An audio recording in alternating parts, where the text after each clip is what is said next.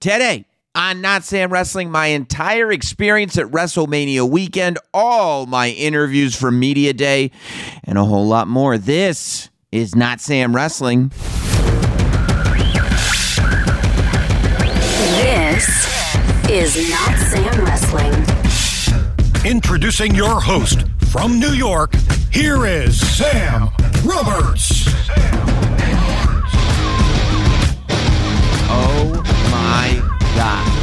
Welcome to Not Sam Wrestling post WrestleMania edition coming straight off of WrestleMania Saturday and WrestleMania Sunday. And I have to say, I said this on the WWE Twitter spaces. I don't know who else I said it to. If I saw any of you guys out there in Dallas after going through WrestleMania 1 through 37, there is no doubt in my mind that I am going to have to alter my best WrestleMania list ever. Now, of course, recency bias is right there. So I'm not going to sit there and tell you this was, you know, top five or whatever. I don't think you can make that statement just yet. I think a year from now, I'll be able to better make that statement. But when the WWE just decides to deliver, they just decide to deliver. And to me, that's exactly what they did this weekend. So before I get into the interviews that I did uh, at Media Day, and uh, that'll be with Becky Lynch, Corey Graves, uh, Imperium, Rhea Ripley, a whole bunch of people, Sami Zayn.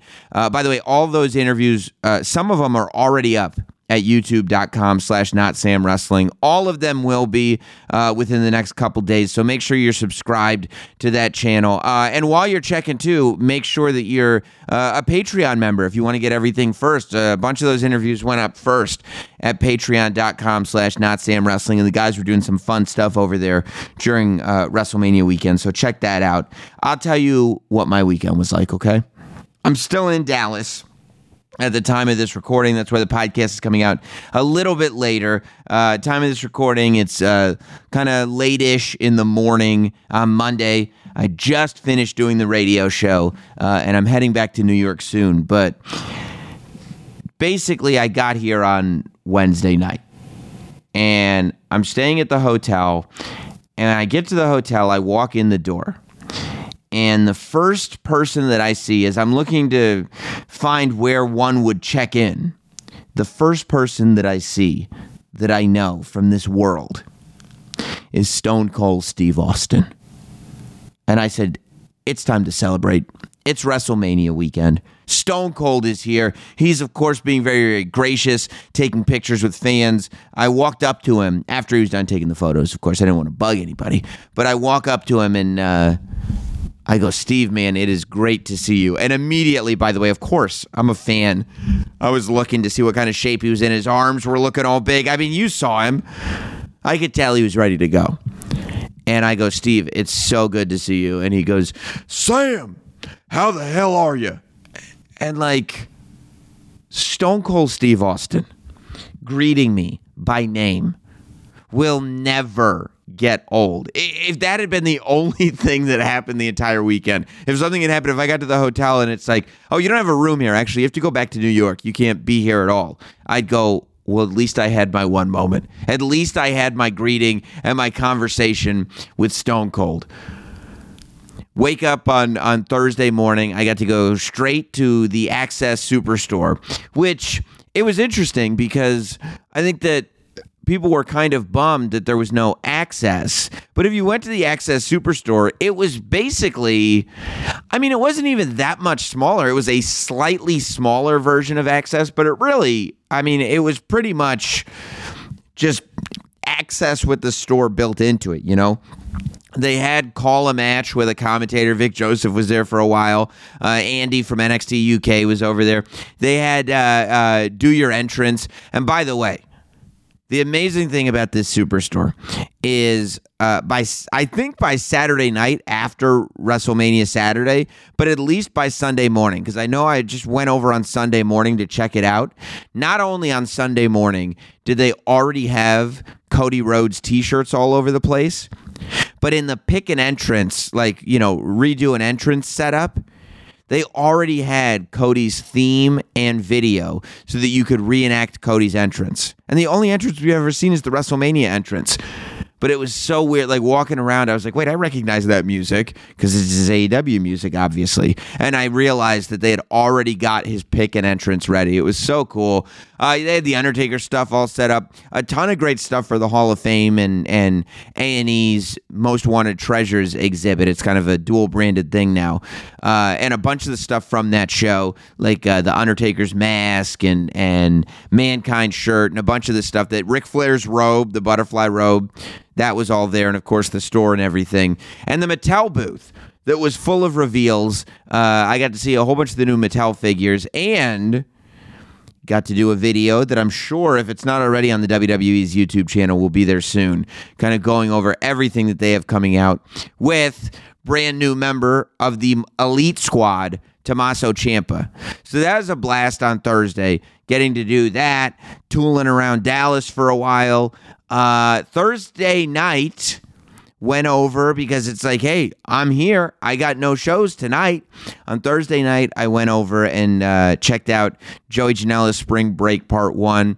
Got to see my buddy X Pac, who, like, dude, in that match, first of all, he's wrestling with a torn bicep, and he's X Pac. He hasn't wrestled in years, aside from one match that was a tag match with, of course, uh, uh, Brian Myers and uh, Matt Cardona. You know, a couple of uh, I don't know, a month or so ago, where Joey Janela turned on him. So this was the big match with Janela and uh, X Pac.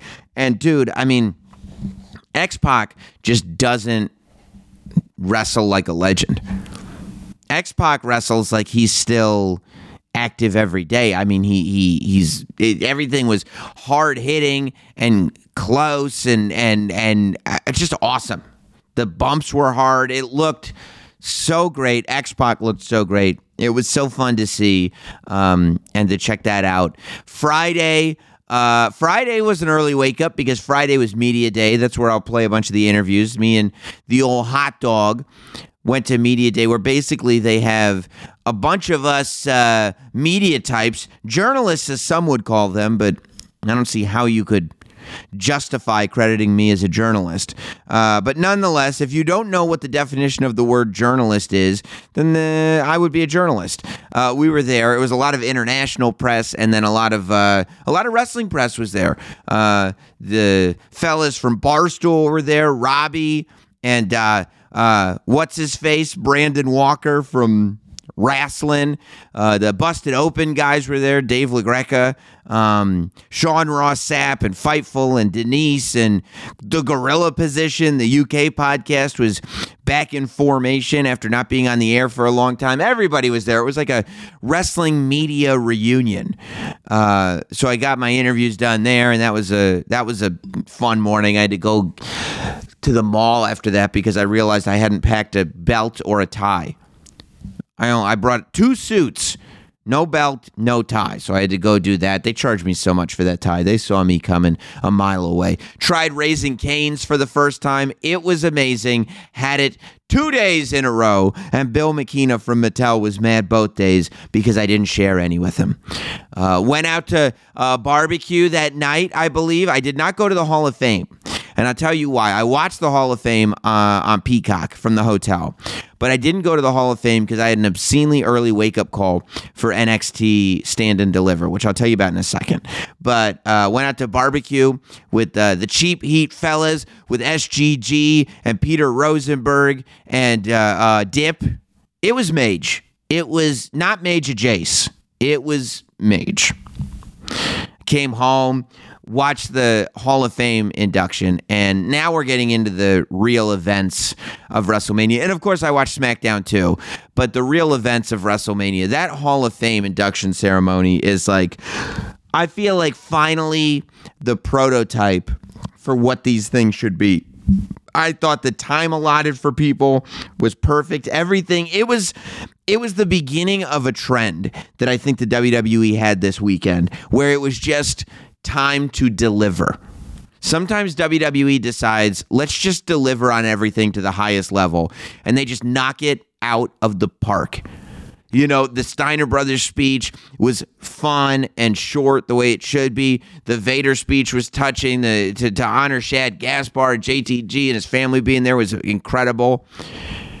But then the highlight of that, the Vince speech, which was great. Going into the Undertaker speech, and that Undertaker speech, man, that could have gone on all night. That's where the time should have been allotted, and it was. I thought it was incredible. I was so happy for The Undertaker because I felt like the fact that he got that retirement ceremony with hologram Paul Bearer in front of nobody at the Thunderdome was just not fair. You know, I mean, it's like those are big moments. His last match and his retirement ceremony were both done without an audience.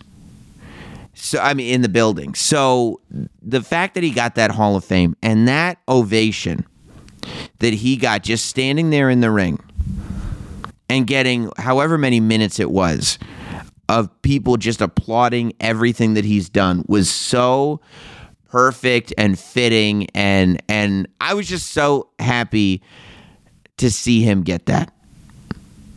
The speech was great being the real person, but talking about the the people that he's wrestled and the people that he's teamed with and the people that he's worked with backstage and the way he structured it into the three mental uh, moves, the three mental finishing moves that that he utilizes every day. I just yeah, I thought it was uh, really really special. It's one of those Hall of Fame speeches that I think people will be talking about for a very long time. Now, the reason I didn't go uh, in person is because it was late. And, you know, I mean, it was late, but also I think the fact that it was on late and it was on after SmackDown made it so that that there was an importance to the ceremony not being long. Less people went in than usual and the speeches were shorter. And I think that's the way it should be going forward. You know, I mean, there have been too many Hall of Fame ceremonies where, like, I remember when Goldberg went in, and it was like the night had gone on so incredibly long that by the time Goldberg went up to give his speech, the room was like empty. Like, uh, so many of the the WWE people on the floor had left. Like there are aerial shots of how many empty seats there are, and it's like that's not right for the for the headliner of the Hall of Fame class to not have the people there to hear the speech is like it's a bummer. So I'm glad they did it this way. I thought they did a really great job. Uh, but I had to wake up. I already you can probably tell from this weekend it's not a sleep filled weekend. But I had to be up and in my suit, I like to arrive in my suit uh, with my new belt and tie because uh, I had to get out of the hotel at 6:30 in the morning. Call time for NXT Stand and Deliver was 7 a.m. Because the pre-show was going live, live, not live to tape, live, live, live at 11 a.m. on Saturday, so that the show show could start at noon local time on Saturday and, and you know get out the door by 3 p.m. local time. I had so much fun being back in an arena for NXT. I thought uh, Mackenzie Mitchell, no shocker, knocked it out of the park. So great working with her on these shows uh, and having great guests on the pre show, you know. Uh, Akbar from American Ninja Warrior in the talk, getting to share a little bit of time with Beth Phoenix is just it's legendary. It's so freaking cool. Uh, and just getting to hype up the show. It was a really fun show to do. It was fun to be back on the stage, fun to be back in an arena. Uh, had a blast. Got to sit down in the arena for most of Stand and Deliver. And I was really pleasantly surprised. You know, first I was pleasantly surprised by the crowd. Uh, obviously, the arena, it wasn't, you know, sold out or anything like that. I don't think it was ever intended to be sold out. But it looked like over 5,000 people were there. Like it was, it was a lot of people. And for a lot of those superstars, it was their first time performing in front of that many people. Like, it blew my mind. But I was talking to MSK before the show, and they were like, "This is our first time performing in an arena proper. Like we've wrestled in big rooms before, but never in an arena." And I was like, "Wow." I didn't even consider that just because, you know, they've been in NXT for so long, but of course have had such a career prior to NXT that I guess I would not put two and two together. I was just thinking of the performance center athletes, but yeah, a lot of them hadn't been in an arena before. Um, you know, I thought everything was really good on the show. The show, I, I think it's one of those sleepers. I would recommend going to check it out at some point this week. You know, it's just a fun wrestling show to watch. Um, The ladder match was incredible to open the show with that ladder match. The ah, the tag team triple threat was great. The women's fatal four way was really good, and then I, I thought the main event was so perfect. Uh, the Ciampa moment. Let's talk about that Ciampa moment. First of all, our pal, A AJ Galante, getting to be out there. I mean, we were talking about Pat living his dream at WrestleMania. I can tell you straight up, AJ Galante's dream came true. Of course, the former president of the Danbury Trashers, who I've had in the Not Sam studio.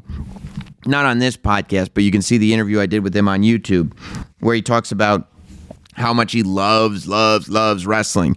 And he had such a good time being there. But I mean, the moment of all moments was Tommaso Ciampa saying goodbye to NXT and being embraced by Triple H up there uh, at the end of that uh, as a surprise to Tommaso was so so cool. First of all, so good to see Triple H back in action this weekend, and uh, you know being at Stand and Deliver, and then being at WrestleMania. It's just uh, so great, looking healthy, looking big. It's awesome to see him back where he's at. Um, and yeah, it'll be interesting to see what happens with Ciampa. You know, we were speculating on the pre-show if he was going to retire or not. Uh, I hope he ends up on the main roster. I'd love to see him on a Raw or SmackDown. I just want to see what the next chapter is. You know, I think that that I think there's a lot that that guy can do. So I'm looking forward to seeing it. Um, and then the main event was perfect. You know, it was really interesting because I felt like they set up Stand and Deliver as if it was kind of a, a, a changing of the guard a little bit. You know, we had uh, new tag champs. We said goodbye to Champ. You know, we had all this stuff going on, but and, and and it felt like it was being set up for Bron Breakker to win the title back. And even when the match was made, I mean, I think we talked about it on the podcast that my idea that that this is the way it should happen was that Dolph Ziggler was becoming NXT champion so that Bron Breakker could have his moment in an arena, and then he didn't. And then Dolph Ziggler, even after the show was going the way it was going, still retained. He beat Bron Breakker. I mean, who knows? Maybe Bron Breakker is headed up to the main roster. Maybe Bron Breakker is a Raw after WrestleMania superstar. Or we're just continuing on the storyline. But either way, I mean, I, I thought it was something that's going to make you want to watch and see what's next. Because now it's like, you know, you kind of assumed that Dolph was a, a, a guy who was in NXT for a short run, building up to stand and deliver. But now, I mean, he's the for real, for real NXT champion. So we'll see where it goes. From there, got on a bus, went straight to the stadium, Dallas Stadium, and went to WrestleMania 38. And I mean, what a time. I got there, uh, filmed some stuff for a couple of different documentaries, which, you know, who knows? Maybe they'll see the light of day. Maybe they won't.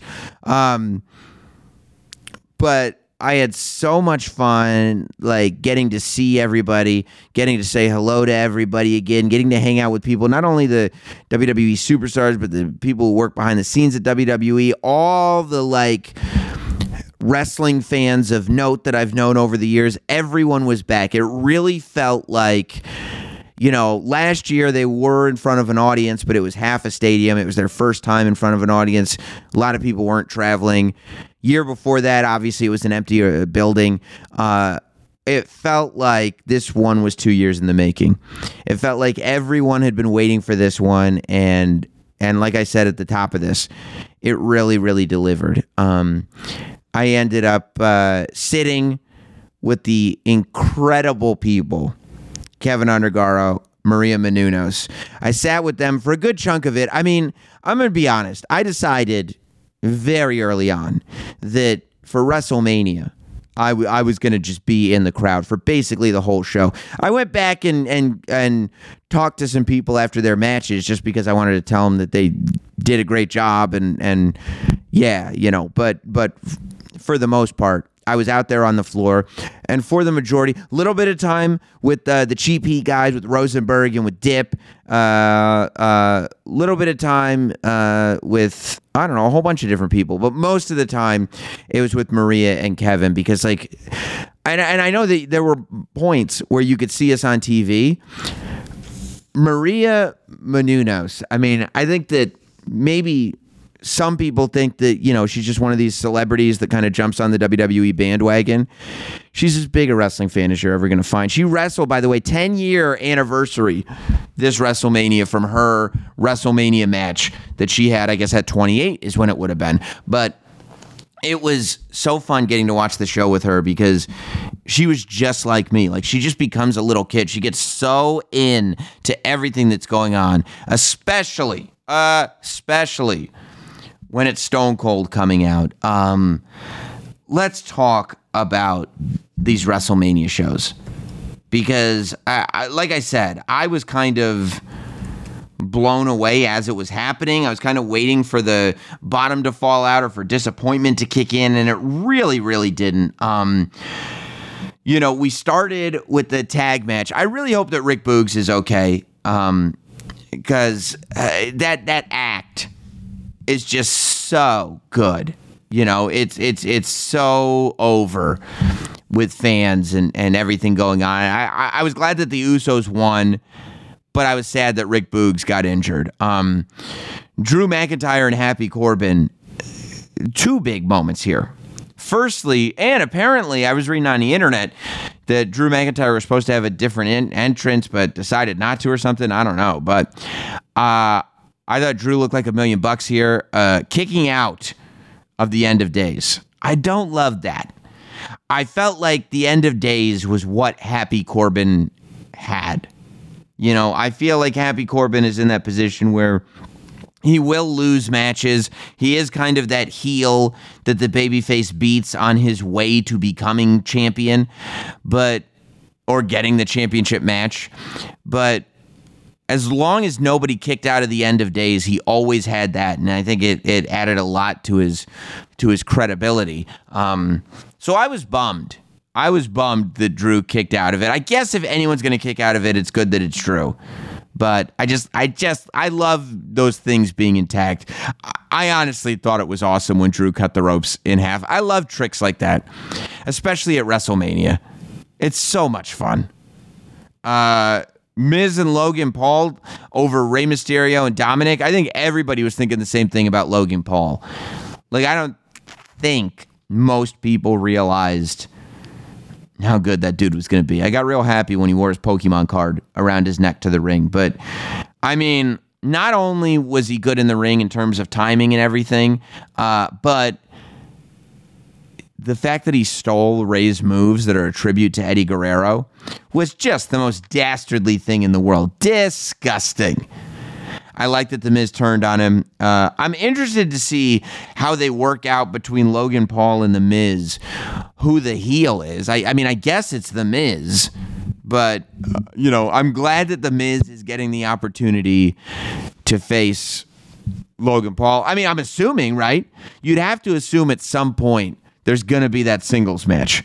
I don't know if they wait until July at Money in the Bank when they've got another stadium or if they do it before then, but I think it'll be good when it happens. I I don't know if people will cheer for Logan Paul. I don't know if that'll ever happen, but we'll see.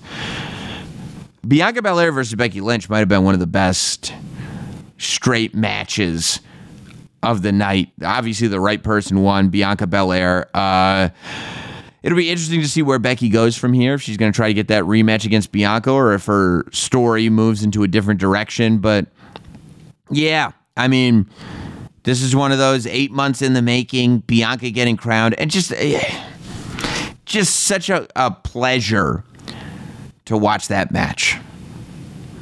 Now, speaking of pleasure, this is where we get to Seth Rollins and and a mystery opponent.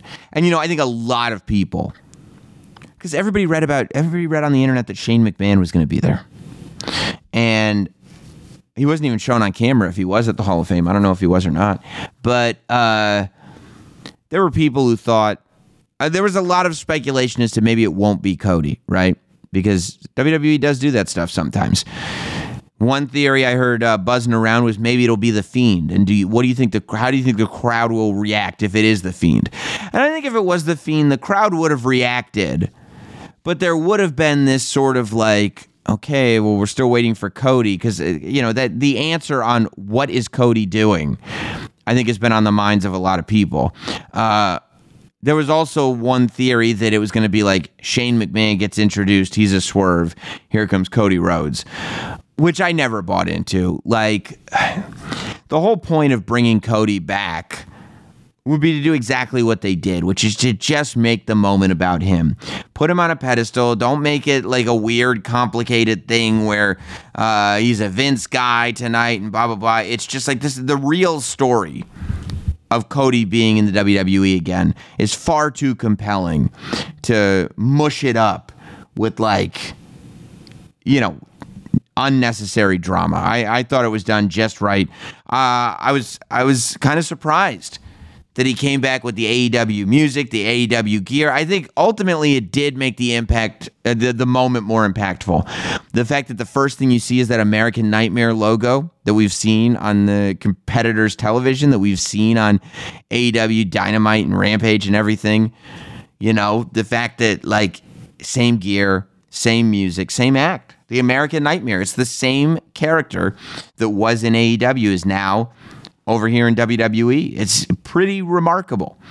Loved the reference to Stardust, the cartwheel and the thing with the hands. And then when he started like jabbing, and I realized he was doing the bionic elbow, I was like, oh, so great. I thought this match was was terrific. And I'm looking forward to seeing what Cody Rhodes says on Monday Night Raw.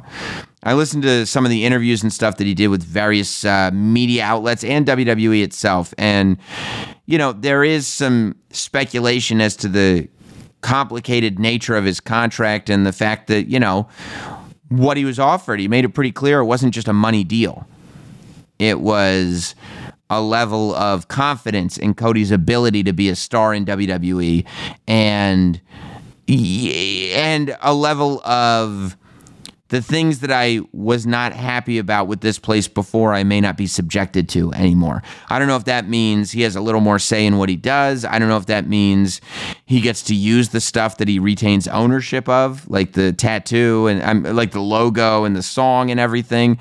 Uh, uh, you know, I, I don't know. I don't know if he's guaranteed a certain number of main events. I, I would love to know. I would love to know, but Seth Rollins got to remind everybody how good he is as well.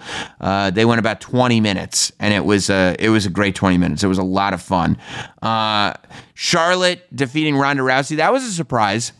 This was Ronda's first big match. I'm glad Charlotte retained the title. To tell you the truth, I think Ronda needs to turn heel. I don't think that the good guy thing is working at all. Um, I think that Ronda needs to turn heel. Uh, and I thought I thought they did a good job with the way that Charlotte won, where there's still some doubt. We don't know for sure, but you know, ultimately, Charlotte won the match. Charlotte's the queen. Charlotte's the champion. And then, dude, the moment the glass shattered with Steve Austin did not disappoint. Kevin Owens is out there. He's rallying against the Texas crowd. KO show is all set up.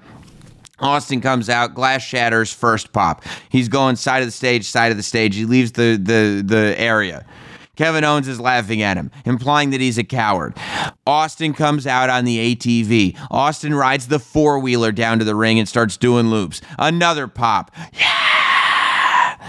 Austin gets in the ring and he's staring down Kevin Owens. This is stone cold. This is not Steve Austin making a guest appearance. This is not a guy who's showed up to throw a boot and a stunner and leave.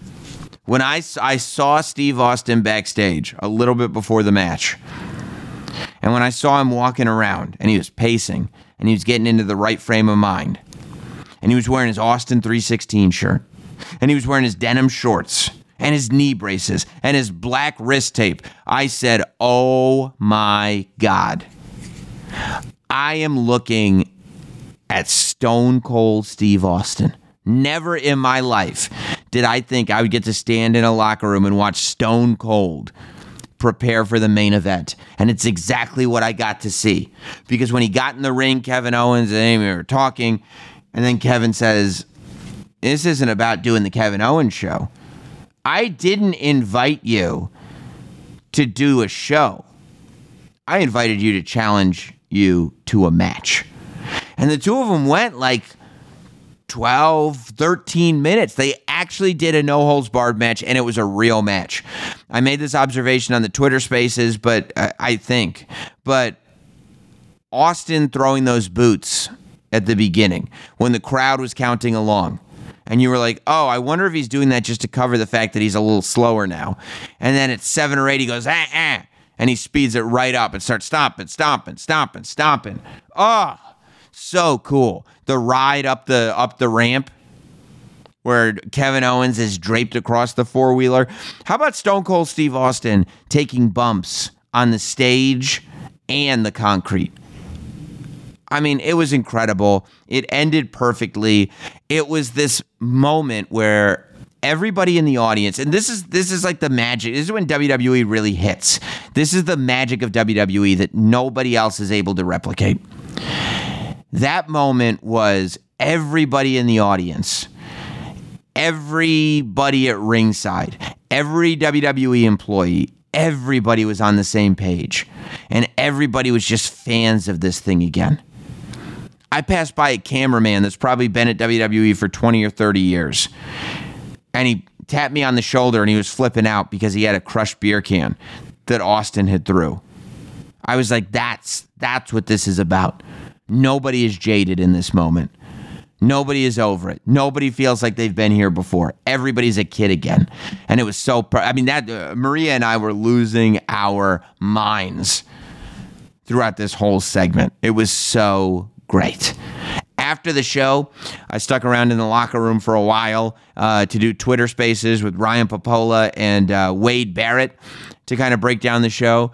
And then, yeah, I was one of the last to leave on Saturday night. Got in the bus, headed back to the hotel. I was completely buzzed from a night of wrestling.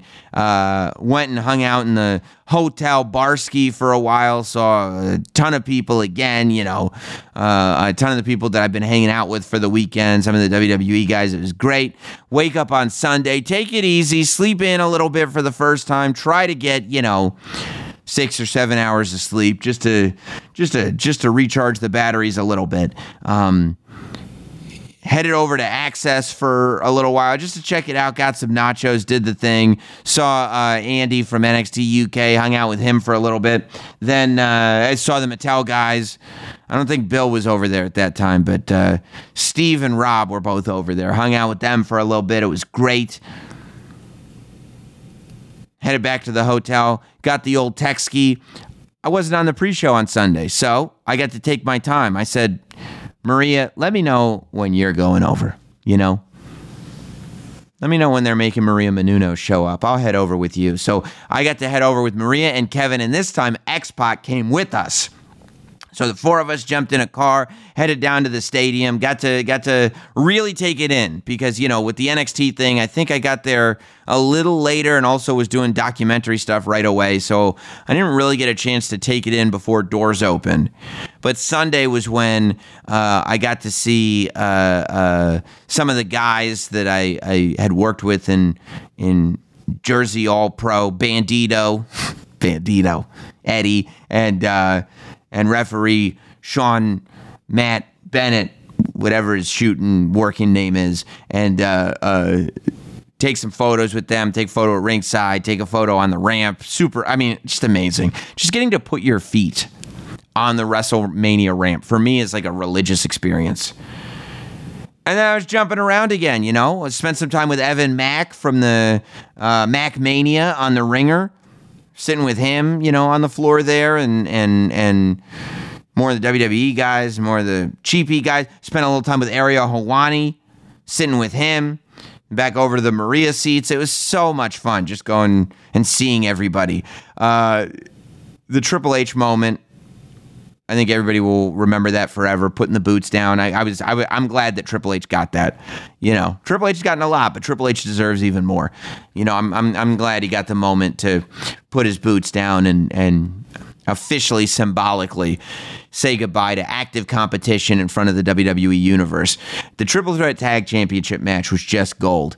You know, the the double RKO first with with Randy. I'm um, first with Riddle doing the RKO off the top rope, a thing of beauty, and then Randy catching Chad Gable again, and then following it up with the uh, Gable Steveson jumping over and, and suplexing Chad Gable. We got some physicality from two time NCAA champion, Olympic gold. I think he's an Olympic gold medalist. He's an Olympian anyway. Chad Gable, I think uh, Gable Steveson, I think he's an Olympic gold medalist. Uh, doing the thing and and man, who would have thought that at WrestleMania 38, Randy Orton would just be a confirmed babyface? And it's one of the best things he's ever done. Like people love it. And it's so good. I was shocked to tell you the truth that Bobby Lashley beat Omos. I feel like Bobby Lashley must be getting tuned up to be an opponent for Roman Reigns because that's the only reason I could think of to really make him look this strong against somebody that you've been building as much as you've been building Omos. But yeah, I mean, you know, Bobby Lashley's the dude, so I I I hope that Omos can rebuild because I'm I'm a fan of Omos. I think he's really good. The Johnny Knoxville Sami Zayn match was incredible, and it was incredible because it showed what Sami Zayn is capable of. Sami Zayn took that and turned it in to one of the most memorable matches of the weekend. I mean, it was so perfect. Uh, The lead up to it was so great. Only Sami Zayn could have made the lead up as good as he made it and then follow it up with a match this good. And I was thinking about it too, like when the lights went out and you know one of the video packages went on and nobody was on the air anymore, it was just the live crowd that could see and only the people really sitting close up because the lights were out. Sami was still acting as if he was trapped under that mousetrap until somebody until somebody let him out. There's no like dropping the character when the lights go out. As long as you're in front of eyeballs, you're still working. It was it was great. Uh, congratulations to Sasha Banks and Naomi. Great fatal four way. Edge versus AJ. Super good match. I think lived up to expectations. Super interested in seeing what happens with Edge and Damian Priest going forward. Uh, I was pretty shocked that Sheamus and Ridge Holland beat the New Day in a minute and 40 seconds. I mean, I know it's a bummer that they got knocked off the show the night before, but I don't I mean, I guess New Day getting the entrance is a good thing. I don't know that they want to get beaten in a minute 40, but clearly Sheamus, Ridge Holland, and Butch are to the moon right now. Uh, they made way for the Pat McAfee segment. Pat McAfee, Austin Theory, Mr. McMahon, Stone Cold Steve Austin. When you talk about perfect segments, you know, and and stuff that didn't go too long. It was just the right amount of time. You had room for Pat to to show off his spectacular athleticism doing that backflip off the top rope, doing the jump up to the top rope. hurricanrana in there, huh? Somebody taught Pat McAfee how to hurricanrana. Beating Austin Theory, Mr. McMahon coming in, ripping off that shirt in front of everybody. I thought Austin Theory could have done a little bit more damage to Pat McAfee to believe that Mr. McMahon could beat him, but regardless, Mr. McMahon beat him, uh, and and thought he was going to walk out of there a WrestleMania winner, but Austin coming in and stunning, stunning Austin Theory in one of the best stunner sells ever. That goes right up there with The Rock, with Scott Hall. But Vince McMahon received the worst stunner. I mean, w- was the worst stunner receiver I've ever seen in my life. I can't believe he outdid himself. I mean, Stone Cold was laughing at how bad Mr. McMahon was at landing that stunner. I thought it was great. It didn't take away from the moment at all. If anything, it kind of added to it. It was awesome. However, and then McAfee eating a stunner. Oh, of all the dream gigs, eating a stunner at WrestleMania, what could be better? I was happy for Byron. The Byron got to eat that uh, WrestleMania stunner the night before, and I was equally happy, if not more so, because, you know, Pat's my dude. But yeah, really, really awesome that that went down the way it went down. Uh, and Stone Cold again. I mean, he's not done. There's no way. Austin's not done. Austin felt it. Austin knows. I think Austin may go on a kind of version of the run that Hogan went on when he came back to be the Hulkamania guy. Uh, Hulk still rules, you know. I think. Uh, I think Austin may be back for a couple of matches. I don't think we've seen the last of Stone Cold Steve Austin. I do not think his last match was in Dallas. I think we'll see him. We may see him in Saudi Arabia. We may see him at WrestleMania next year. I don't think we're done. And then to follow that, Brock and Roman followed that. And you know, I mean, I, I I just thought the story going into this was so great, and it was such a great moment for Roman Reigns. I know some people were upset; they thought Brock Lesnar should have won. I saw it on my Twitter mentions after I did the Twitter Spaces last night. But realistically, man, following last year's WrestleMania, there's only one thing to do, and it's like, yeah, at some point somebody's got to beat Roman Reigns, but I don't think that it's been too long. I think Roman is still hot. And I also don't think Brock's the guy to beat him. I think the right thing happened. Uh, I love it, man. I love it. Brock goes away for a while. If I am booking it, I have Brock going away for a while and then Brock coming back, but coming back as a heel and teaming with Roman Reigns. And Paul Heyman building this new two man power trip until maybe eventually, you know, maybe Roman turn no Brock turns on Roman and that's how eventually you get Roman to babyface. I don't know, but either way, we're in a fine position to put Roman Reigns in the main event of next year's WrestleMania against The Rock. It's what we all want. Let's get her done. After WrestleMania, I went in the locker room and did Twitter spaces with Ryan Pappolla and Sonya Deville, who both were great. Then I headed back to the hotel.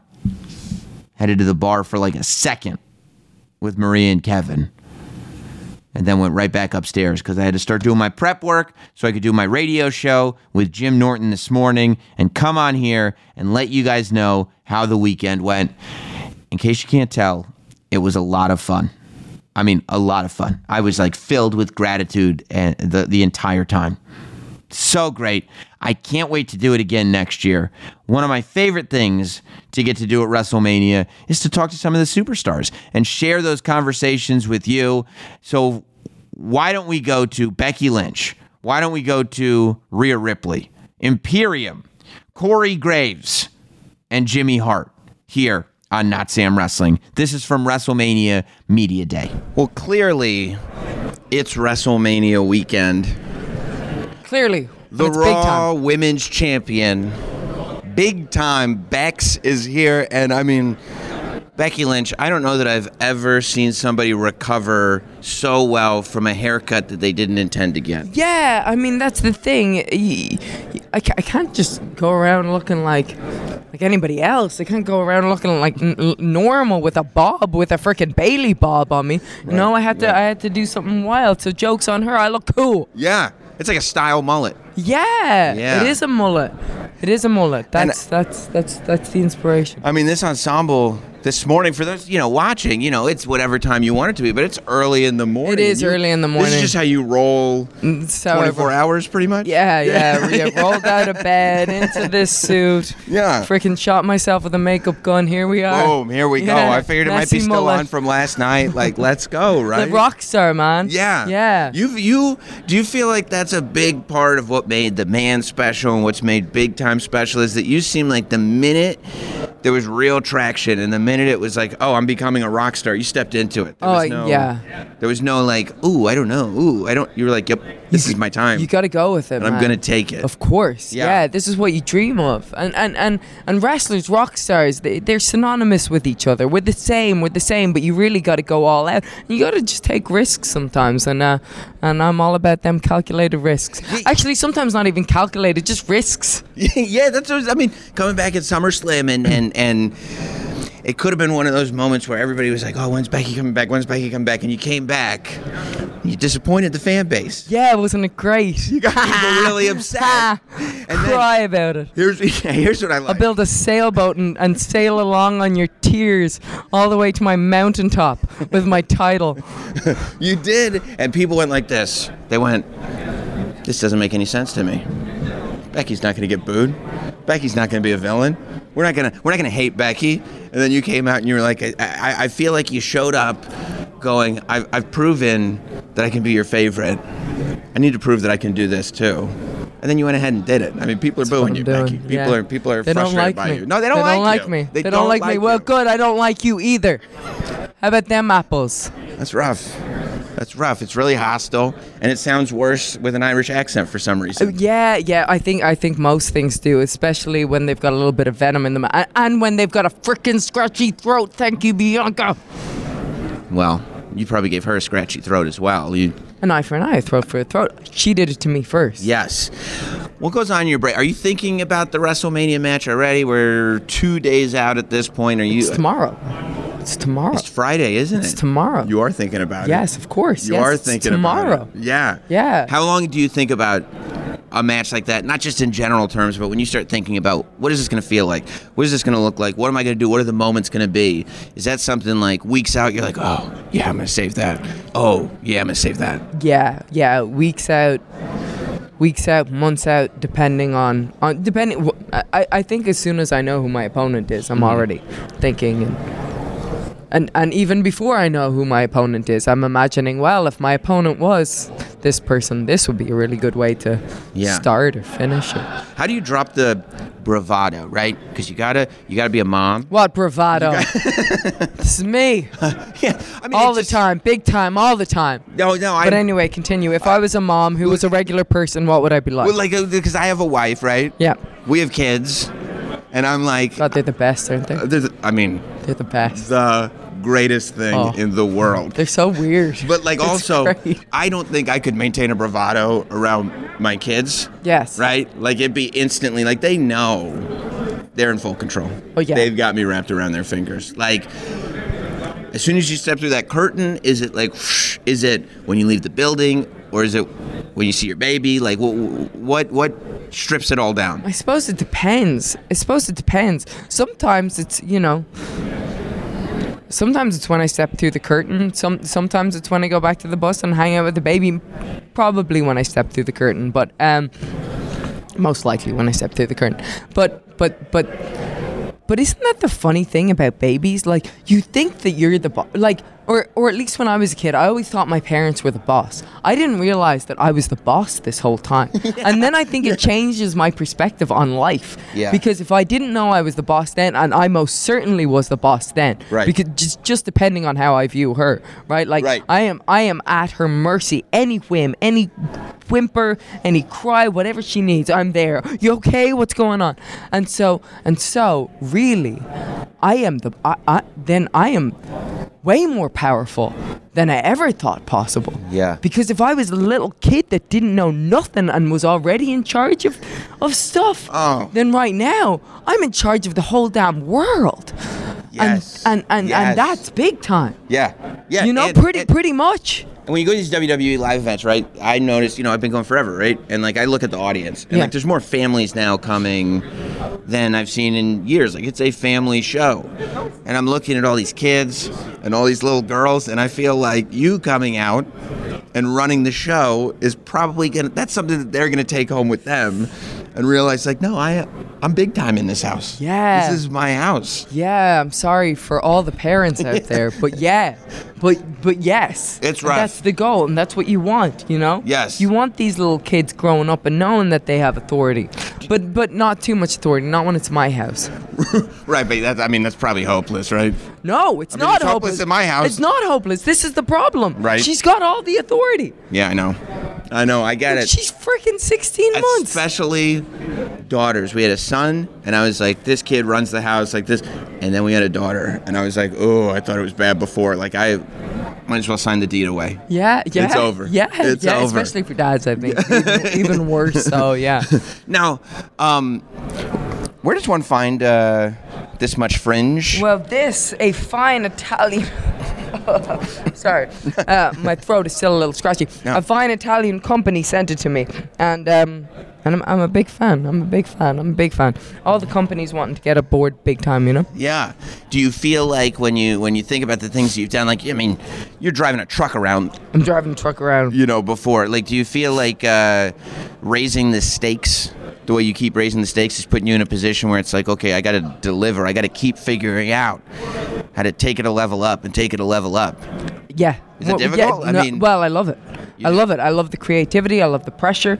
Um, I, yeah, you don't want to stay stagnant ever. Ever in life, right? And, and and certainly not in your career, and especially in your professional career, which has a finite number. You know, this uh, this ain't ballet. We're not going to be doing it forever. And so so when I'm here and when I'm doing it and when I have a chance to to run with it, like what can I do that's interesting, that's that's that's groundbreaking, that gets people's attention, and that's a really cool, fun spot to be in.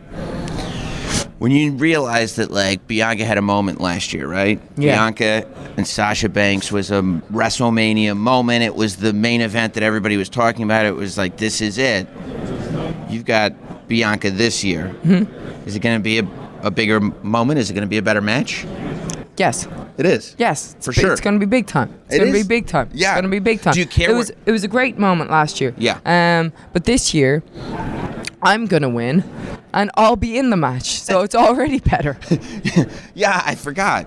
It's not to be Bianca's moment this It's year. not is it? It's not going to be You're Bianca's getting another moment. one, huh? Yeah, baby. I've held this for three years. Wait, wait, did you?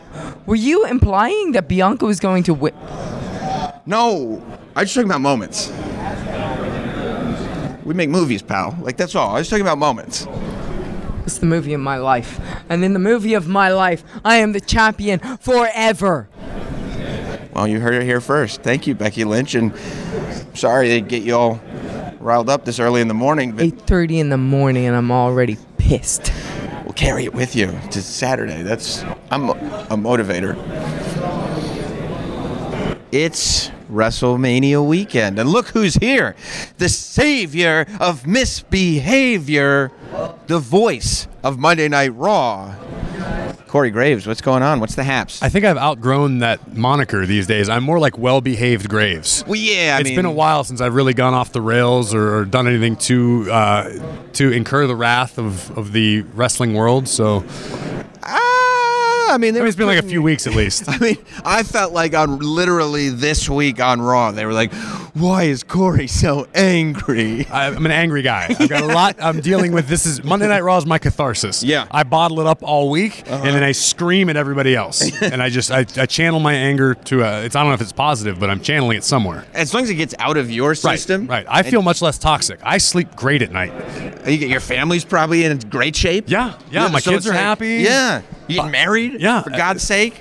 I've got lots to be happy for. I feel like I know, even though I know you, I know more about. We all know more about your personal life than we probably should. Right. I mean, I've been I've been keeping up with the podcast and everything, and I feel like your podcast, bear with us, has kind of I don't want to say devolved, evolved into a literal therapy. It's it's session. therapy for yeah third party. But it's not like it's not like that. Like, uh, oh yeah, we're gonna hash it out on the air. It's like, no, this is literally what you'd be telling a therapist. Yeah, yeah, it's crazy. I mean, we our goal when we started it uh, was actually, I mean, it was just to cure our boredom, which is why we started it.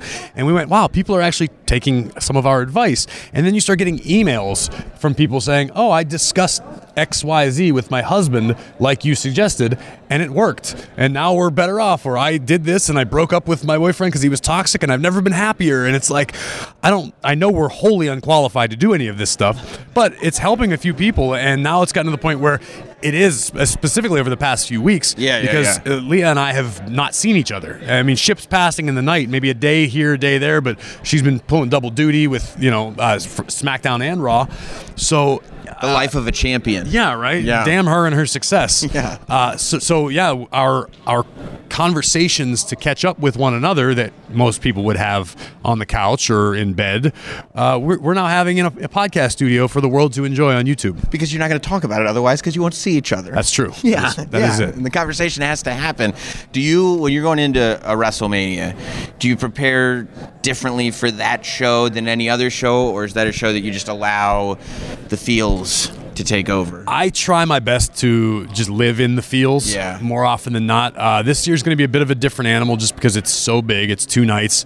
Uh, Jimmy Smith's still getting acclimated to his commentary role. Yes. So uh, and he's doing a great job, but he's he's there's an acclimation period. First WrestleMania hasn't been right. here that long. So yeah. I'm, I have to prepare to shoulder a little bit more of the weight than I probably would have in years past. Uh, but that said, it, it, I get to be a fan for two days, and you can't screw that up.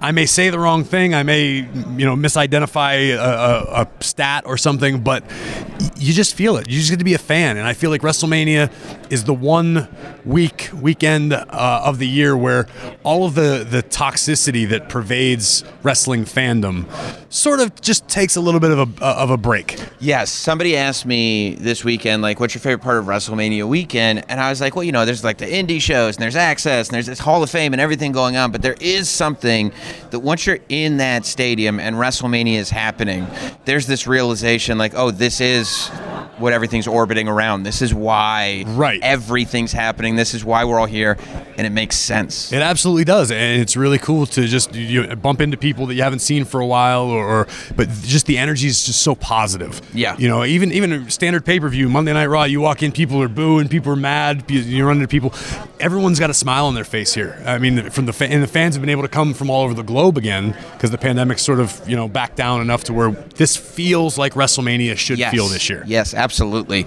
You've known Roman Reigns for a long time. Many moons. Friends with him for a long time. How do you feel seeing him doing what he's doing now at the level that he's doing it? It will always make me laugh, and I will never forget it. We were at a birthday party. I don't know if it was for Roman's daughter. I believe it was for Roman's daughter when we were in FCW. There was a bunch of the boys. We were all sitting around. There, there's one photo that's still kind of floating around of all of us sitting there. And we were out in the pool that day, and we are just talking business. We were all in FCW, which was the redheaded stepchild of WWE at the time. When you were in developmental down there, I always use the analogy uh, it, you're the aliens waiting for the claw in Toy Story. Right. Because you were just in this little box, and once in a blue moon, somebody would disappear and show up on Monday Night Raw. So uh, we we uh, we were sitting out in the pool, and Roman starts talking, and he was talking grandiose, like when I am on this level, when I am, I want to do a thing with Stone Cold, I want to do a thing with The Rock, not like, hey guys, wouldn't it be cool if someday? Can you imagine WrestleMania? Roman knew. He knew back then Wow. what the future held. And he has had that sort of confidence, and now you can see it. Now, uh, uh, no one will argue this is the best Roman Reigns we've ever seen.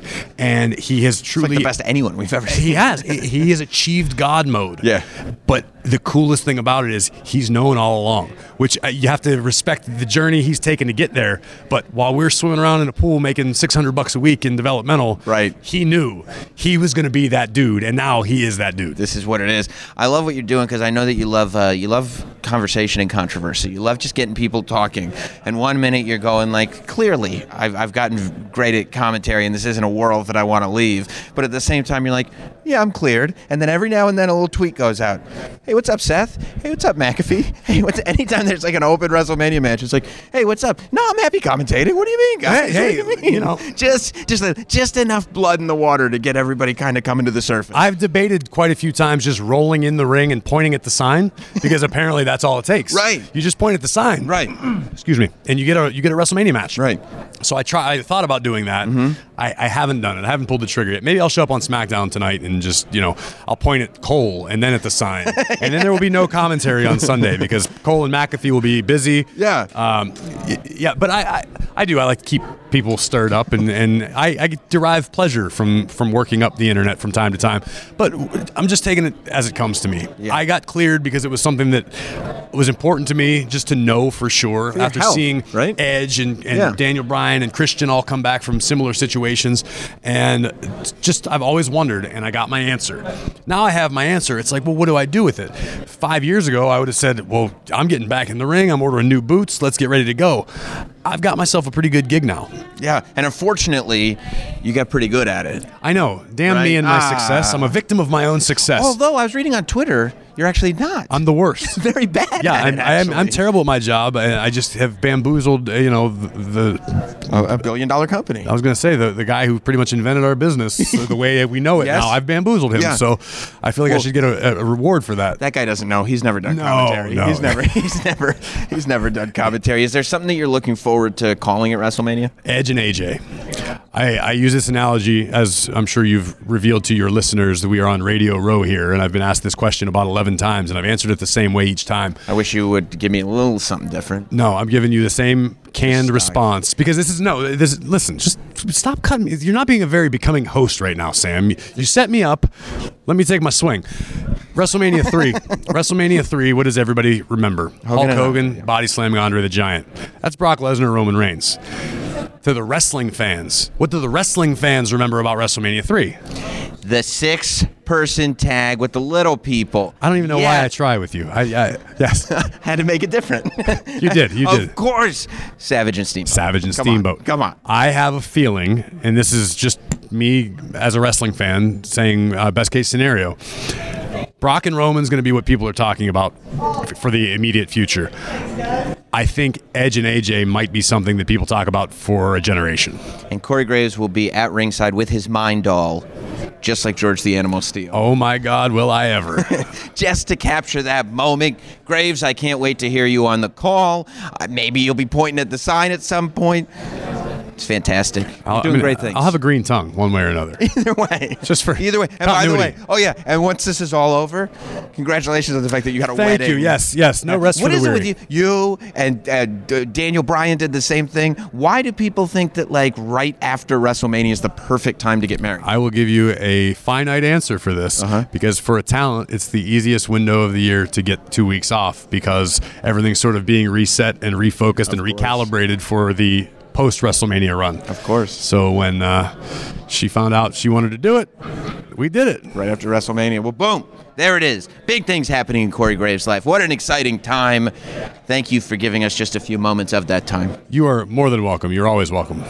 Appreciate it. It's a very, very busy WrestleMania weekend, especially mm. for Rhea Ripley. What's the Yes. haps, Rhea Ripley? Oh, you know, a bit of everything, a bit of media, a bit of gym time, a bit of SmackDown, Yeah, there'll be some wrestling in there somewhere, right? everything.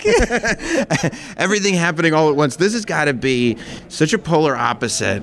Thinking back to your first WrestleMania. Yes. And like being in that ring. What was that like? I've been curious about that for a long time to like have this moment being built up, built up, coming from NXT and everything, and then it's like, hey, this thing, it's going to get a lot harder now because there's not going to be an audience. Man, it was heartbreaking. I remember going to the stadium and walking around and getting so excited over it. And then I'm not even joking, like the next day I started hearing that WrestleMania might get cancelled. So I was messaging people and I was like, it's not getting cancelled, is it? Like, I just went to the stadium yesterday. Like, please tell me it's still going. And then it was like two days later, like, yeah, we're moving it to the Performance Center. And then my heart sank because, like, I just, I really wanted to have that WrestleMania moment. And Right. it was still cool. Like I'm not taking anything away from that, and it was like real cool to sort of be a part of that history-making event as well. Um, that being my first one too, which is wild, and that was my first time competing in front of the no crowd. Right. Like my first ever time because I last time I was out there in the ring in front of people was the NXT Appreciation Night, and apart from that, I was doing backstage stuff up until my Mania match. Wow. So it was insane. I remember I was like getting ready to go out for my entrance and my music started playing and they shoved me out there. They're like, yeah, you can't walk, like wait for your cue. You have to go out straight away because there's no crowd. And I was like, what do you mean? so I just started pacing on the stage and I'm waiting for my cue to do my stomp. It was so awkward. Stop now. Uh, okay. Legit. I was like, I don't know what to do. The stage is like this big. What did you so it's like your first WrestleMania? It's nobody, and then you also have to like just assume people will react are gonna be reacting Yeah. to this. I don't know what they like, and also like I'm not from Raw or SmackDown, so like they don't really know who I am. Some of them, so I'm like, It's a lot of confidence Oh. to just be like, I'm sure they're happy to see me. yeah, yeah, yeah. I can't hope they're it, cheering for me. Probably, I'm the good guy. Um, and then you go a year later, you got a big moment at WrestleMania with the half stadium. Yes. So it's almost like baby steps getting you to this place where is. like, and I feel like you've gotten to a place with Liv where where there's so much fan momentum behind Yeah. both of you. Like so many fans just want to see, I think, the best for you guys. Yeah. Um, do you feel that when you are kind of out there? yeah, yeah, and it's all I've seen on social media too. Um, but I definitely feel it. Like as soon as we walk out there, they can see the chemistry and they see that we get along and we have fun together. And I think it makes everyone else enjoy their time as well, knowing that like we're out there having a ball and having fun. And I think the best part is the parts that people don't get to see that watch it on TV, where in the ad breaks, like if we do our entrance before the ad break, we're out there having fun. Yeah. And it's what the crowd get to see that are there live in attendance. And sometimes they do like the DX cam, and like we'll be in the ring just like doing the sucker and just like mucking around the whole time. But it's cool because then they get to see us having fun, and then they're into it more, and then they film it and they document it. They put it on social media, and people see that, and they get to learn and know us on a different level Yeah. as well, which is super cool. Um, but yeah, the chemistry is definitely there with Liv and I. And not, I see- I mean, with all this stuff going on, you're so busy, you're doing all these interviews, and you're keeping your shoulders massive. I mean, your I'm very wide. shoulders are incredible. Like, there are people, I've talked to people in like weightlifting gyms specifically about you, and they're like, holy, and then you turn around and you're back and everything, and they're Yeah. like, how? I don't know. I don't know. I think it's a genetic thing. I mean, it's awesome. I mean, I It's- do work hard too, but like, it's ridiculous at this point. It's insane. Like, I don't know what I'm doing. I did shoulders yesterday, and it was the crappiest workout. And they just responded. Th- Yeah, my arms just they grow. My stomach doesn't do anything. My legs don't do anything. But my upper body, man, like just straight away, like I, I pinky lift like a weight, and I'm like, yeah, yeah, let's go. and I think that's the secret too that a lot of people don't know about like weightlifting. Like a lot of people will like try to get big biceps or whatever, but you got big shoulders, man. You don't need anything as else. long as you're good from here up, you're Back good. and shoulders, bro. It's it's the number one. That's the lesson. Back and shoulders, Back and bro. shoulders. It's the number one, and you heard it from somebody who's got a back and shoulders. Rhea Ripley, Jesus, I hope you put a championship title on that shoulder. I can't. It doesn't fit around. I've tried to do the whole clip thing, and it doesn't work. I'm Your too shou- wide. Your shou- I guess I just wear it around my waist. My shoulders are too big. That's incredible. Well, congratulations on that. Thank you. Thank and on. WrestleMania. Thank you, Rhea. No worries. Thanks, mate. It's WrestleMania weekend, and we are collecting general content today with the one and only Sami Zayn. Sami, it's been a while. What's the haps? Well, Johnny Knoxville's uh, ruined my life, Yeah. and now we're a day away or two days away from me finally getting revenge. I have to be honest, there was a part of me that was like, maybe if I call Sami and he picks up, I just get him on my podcast that way. I just record the phone call and I mean, you wouldn't have got the best version of me because it would have been a very frantic. Why are you calling? Stop calling this number. my, my favorite a part lot of that. My favorite part of this whole process has been I had no idea that you brought your cell phone to the ring and left the ringer on. Well, that was actually an accident. That was I, I was answering so many calls. Yeah. And I was doing a show. I don't even know where. Did a live event, and I was on my way to the ring, and all of a sudden I feel the vibration. Which at first I was like, there can't that can't be, Right. Because I was getting so many calls that I was starting to feel phantom vibrations. I don't know if you've ever had that. Oh, Where you think your phone's ringing. So the phone was ringing so much it was actually affecting my central nervous system. Is what was happening. Oh, my God. So I thought I was just getting the shakes, but then I realized the phone was in my pocket, uh, and I lost the match at night. So once again, I blame Johnny Knoxville. Yeah. Um, yeah, I would. But yeah, you know, it's my phone, and that's the thing. A lot of people don't. They think it's like uh, when I answer, they're absolutely shocked. That's actually been if there's been one thing that's been mildly enjoyable Yeah. is is some of the reactions when I actually answer and they think they see it's actually my phone number have been pretty fun. Yeah, Especially when it's like some little kid, hello? Is this Sami Zayn? Oh my god, it's actually you! It's actually your number. And you're like, yes. Yeah. Well, so and you know, a lot of times I'll start off that way. Yeah. But I'll admit one or two of the fans have broken me when you know they're just I can't I can't go in on them if they're Yeah. sweet little kids. Yeah. Or sometimes you know I've had some people who are like, look, I'm, I've been doing really bad, but I've been watching your show and it really cheers me up. That kind, really the, nice. the kind of thing. Yeah. So I'll be like, oh, how'd you even get this number? Stop calling. Like, hey, I just want to let you know I'm a huge fan. I've been watching. I'm in the hospital. I'm like, oh my god. Well, look. Um, Look, thanks for calling. Uh, you know what I mean? helped. Yeah, I yeah. know, uh, I, I actually I do appreciate the kind words. It's not you I'm mad at. It's Johnny Knoxville. He's responsible for all this. Look, get better. Thank you. Thanks for being a fan. It is good that you posted some of that stuff on your account just so people realize like how much this is affecting you. Because I think at first people thought it was one of those like weird celebrity, hey fans, text me things. That yeah, are not yeah. Real. People thought a lot of the calls that I answer, uh, they, they thought it was just going to go to voicemail or a, a hotline or like an automated message. So that's why again those, they're, like, they're so old- shocked that it's actually my number. Those old school hotlines when like the Undertaker would sing you happy birthday. And, and, and something that like happen? Oh yeah, yeah. Really? Yeah, the WWE had a hotline messaging service. well, so I remember that, but I, I had no idea Undertaker would sing Yeah, you a happy Undertaker birthday. hundred percent Wow. would sing happy birthday. If I find him, I'll yeah, ask because about uh, that. one of the, uh, I believe it was uh, Jerry Lawler who got Helen Hart a happy birthday call from That's pretty funny. the Undertaker. That's it was a good funny. bit. It was good. So, uh, uh, Oh, that's really funny. I'm Yeah. making the connection now. Yeah, that's yeah. really funny. so, uh, did you think when when did like in your process with WWE, right? Because when Yeah. you started in WWE, it was more like, "Hey, here's Sami. He's the underdog. Like, Yeah. let's fight. Let's go, everybody." And at some point, like that super entertaining side of you came out, and I feel like you've developed into one of these people that kind of can go with what you feel and you're very trusted it seems like in terms of, of doing what you do. Was there something that happened that turned that corner for you or was it a gradual thing or? Uh, yeah, th- well, so that's a pretty loaded question here, but um, there's because there's factors that I could control, and there's factors that are out of my control, and some of that is just timing and when the right person sees the right thing that makes that connection. As you know, sometimes that's how it works here, right? So I think for a long time, um, just having those matches and being that character and whatever, it'll only get you so far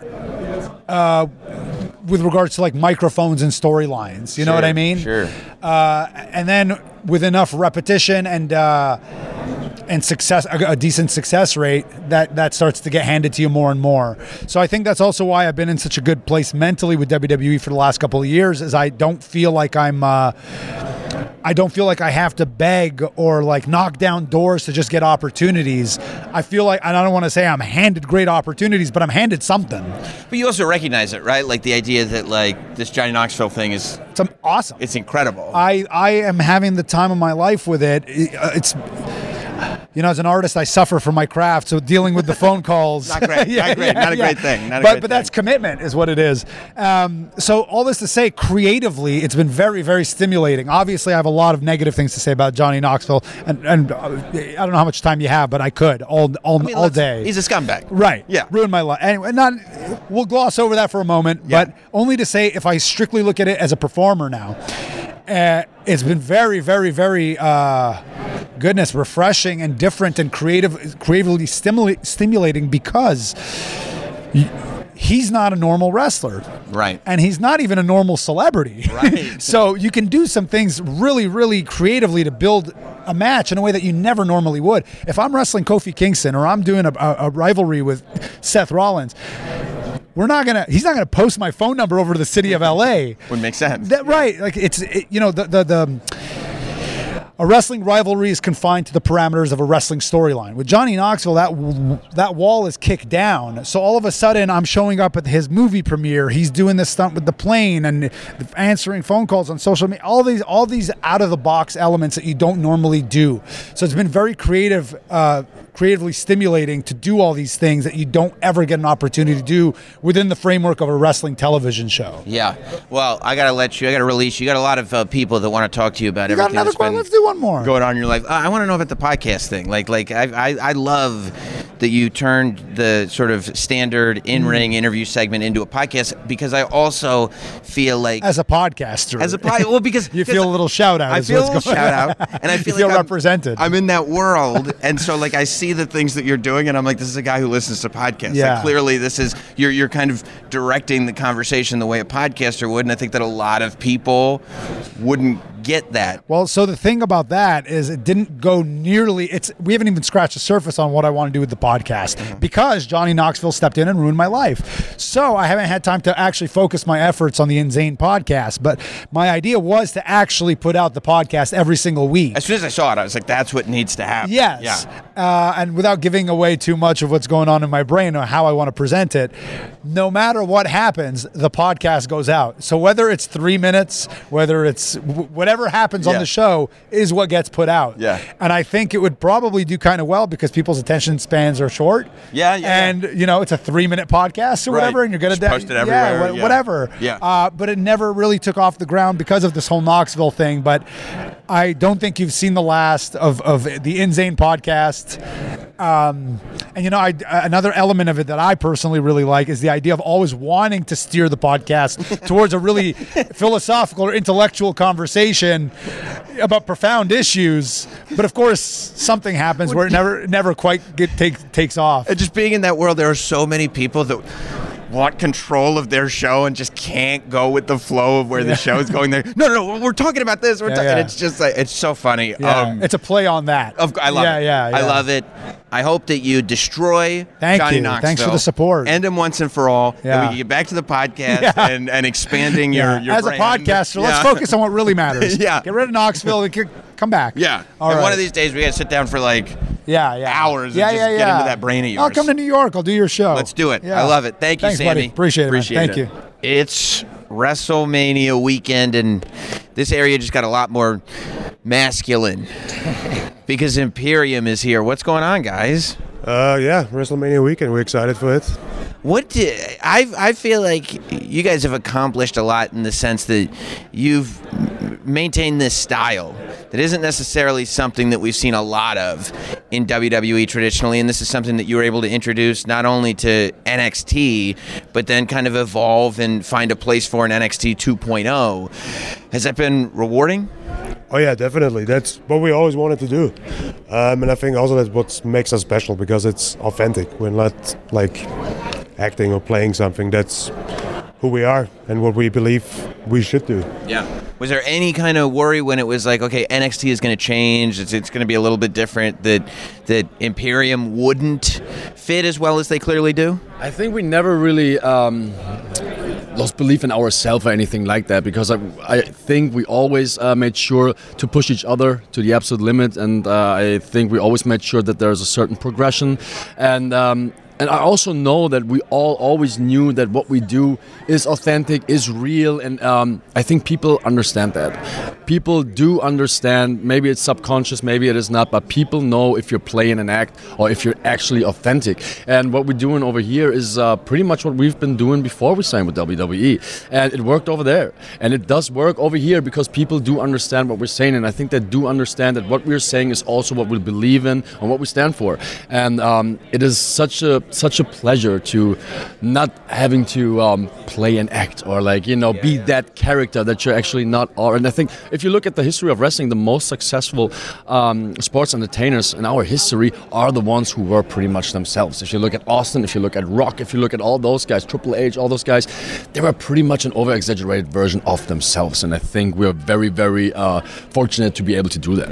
Yeah, and I think there is a thing too where uh, it's it's been part of wrestling forever, but maybe not quite as much now. If people think that you can break them in real life, like if if I approached any of you in a bar, I'm not winning that fight, right? And when you go on TV, I don't think anybody thinks any of you are playing tough guy. Well, I think that's the the key word, like the guys mentioned. It's authenticity. You know what I mean? We don't have to play anything, and like I think that's how uh, people can relate to us through that. And cameras don't lie. So I think that's really one of the reasons why we've been as successful and everything's going the way it does. And uh, we'll keep doing that from here on out because obviously it's it's uh, the right thing to do. So there's a thing uh, with wrestling fans that I find where where the people that, that that watch this stuff the most and are the biggest fans also kind of think like, oh, we know what's going on, we're the smartest. But then there always there's always those people that they're like, oh no, he's real. Yeah. Like and that kind of legend and that lore, and even within the business, you start seeing like, oh no, that's real, and you're realizing that like there are these, even though if you're not playing characters, these characters that are kind of like, you know, the Undertaker a little bit, Brock Lesnar a little bit, right? And I think Gunther fits right in there in that conversation. Do you do you like that that that this presentation that you put in the ring is something that kind of carries with you? I mean, obviously I liked it because that was that's what I was aiming for. Like, I think it was a while ago somebody asked me, "What do you want to be in the ring?" I just want to be like when I go to the ring, I want people to go like, "Oh damn!" now it's on, and I think I think that's a positive thing. So obviously that's uh, what I'm aiming for. So it seems to work out. I think that works, Sam. I think that works pretty well. Was there any hesitation in evolving to a new name? Uh, no, not really. Because if you look at careers of wrestlers, n- nobody keeps their name their whole career. And I think Gunther compared to Walter before, it's pretty similar. And uh, Walter is a very old German name. Gunther is too. If it would be the other way around, the uproar would have been the same. I think it's just people not being able to like deal with change sometimes. And yeah, but change is part of life. And I mean, clearly Gunther can whoop that ass just as well, right? I, think, I think if we've learned anything, that seems to be clear. Yeah. Do you have? Do you guys have a favorite uh, match that you've had in NXT, NXT 2.0, whatever it is? Because you guys, as a team, have just evolved so immensely over the last few years to the point now you're on top of the mountain. Is there a is there a standout team that you've worked with or a specific match? Man, you know what? Um, you just said it. We um, we went through so many stages, like even like NXT, and it's not only the transition from uh, Black and Gold to 2.0, but like even within Black and Gold, there were so many stages we had to go through. Obviously, like leaving your country, leaving your family, coming over to like different country, new culture, all that kind of stuff. Um, trying to make a name of yourself, pretty much restarting it because we all were uh, working for like a solid amount of years before, but it's like a restart, you know, and um, being able to start over again and like constantly transitioning into like all those changes and all that, you know, you it is tough, but I think we all mastered that pretty well. Favorite matches, man, there are so many. First thing I thought about was actually not because the match was my favorite, but because we went through a war that night. Was definitely Worlds Collide against uh, the Undisputed Era. I gotta say, so many things um, happened there that we r- couldn't really um, plan or figure out uh, how to do or how to solve them. But we all did a great job. I feel like saving that uh, that night. Um, that's definitely a war I'm always going to remember. But um, I think for us personally, maybe our second uh, title win against MSK um, was special for us. Not even just because of the match, but finally um, we got the recognition of the people there. Right? We the first time we uh, won the championships was during Corona, so it was like an empty arena and everything, right? And um, that was the first time where people actually like stood up for us. Um, no matter what we are doing in the ring or what we're portraying in the ring or whatever, they just got up and said, "Hey, you deserve this because you've been here over five years and you worked your rear ends off." And uh, that was something I get goosebumps talking about because that was something that we've been working for a very, very long time. And that moment, finally, um, getting that recognition and uh, raising those titles once again um, in the best shape of our lives at that point was just amazing. And I get, like I said, I get goosebumps thinking about it. Well, I'd imagine you're all in the best shape of your lives right now. I mean, look at this. This is discipline. the ring is sacred. This is Imperium. I'm excited for what we're going to see at Stand and Deliver this weekend and, and everything going forward. Thanks, guys. thank you very Thank much. you very much. Oh, baby. Woo, can you believe that? I can't believe it. We're here, Jimmy Hart, WrestleMania, and you're a guy. I mean, you've seen a lot of WrestleManias in your time. Do you have, you know, this weekend aside, do you have a favorite WrestleMania memory that you were a part of? Well, number one, WrestleMania number one in New York City was very important to me because if it had not been successful, we wouldn't be having WrestleMania 38 now. Am I right or wrong? 100% right. I mean, that was the make or break, right? Yeah, it was a big one. What was your what, what was the the favorite thing that you did at a WrestleMania?